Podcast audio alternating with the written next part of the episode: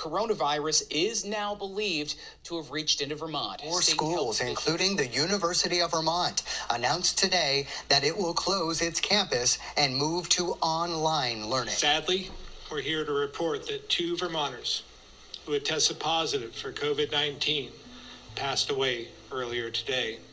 And right now, at this time in history, storytelling, in my opinion, is the most important thing that we can do. Good storytelling and telling the stories of those who aren't heard, whose voices are either shushed by by, you know, the establishment or whose voices are just unheard. I really want to highlight all of the positive things that are happening right now and people who are still active in the community.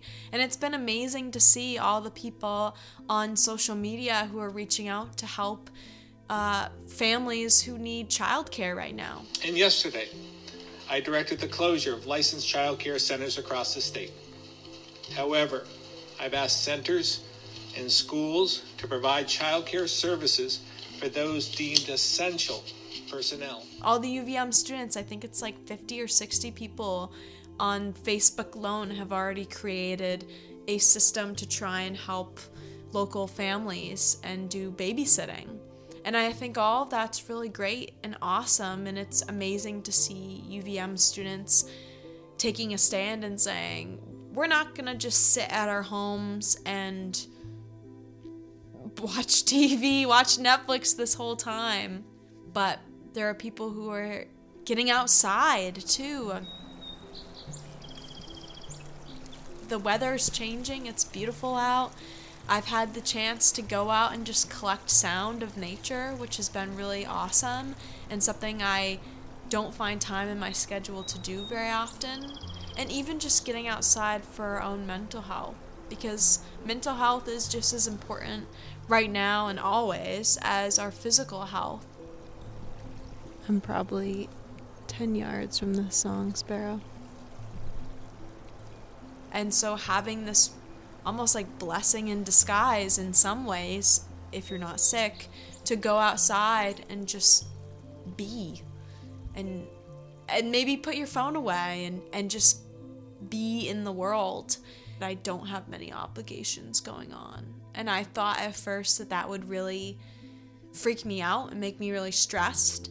And I won't lie, at times I felt stressed like, oh, what am I going to do with all these interviews and and how am I going to make everything work? How am I going to make my capstone work? But it's going to work out. And everyone's going to be okay in the end if we all band together and figure it out together and also create the space to have our own personal healing. And a lot of that's being outside and and also supporting the people around you.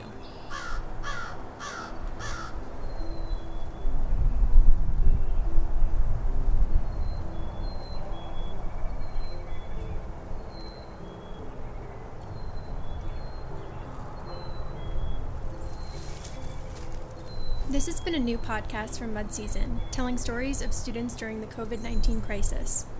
For more of Leah's podcasts, visit mudseason.com. That's M U D S Z N.com. She has been working with us for over a year now and has produced a bunch of episodes on our episodes page. One of my favorite episodes is her piece on Efficiency Vermont. Oh, and you should also check out her episode on mandatory composting with CSWD's Recycle Rhonda.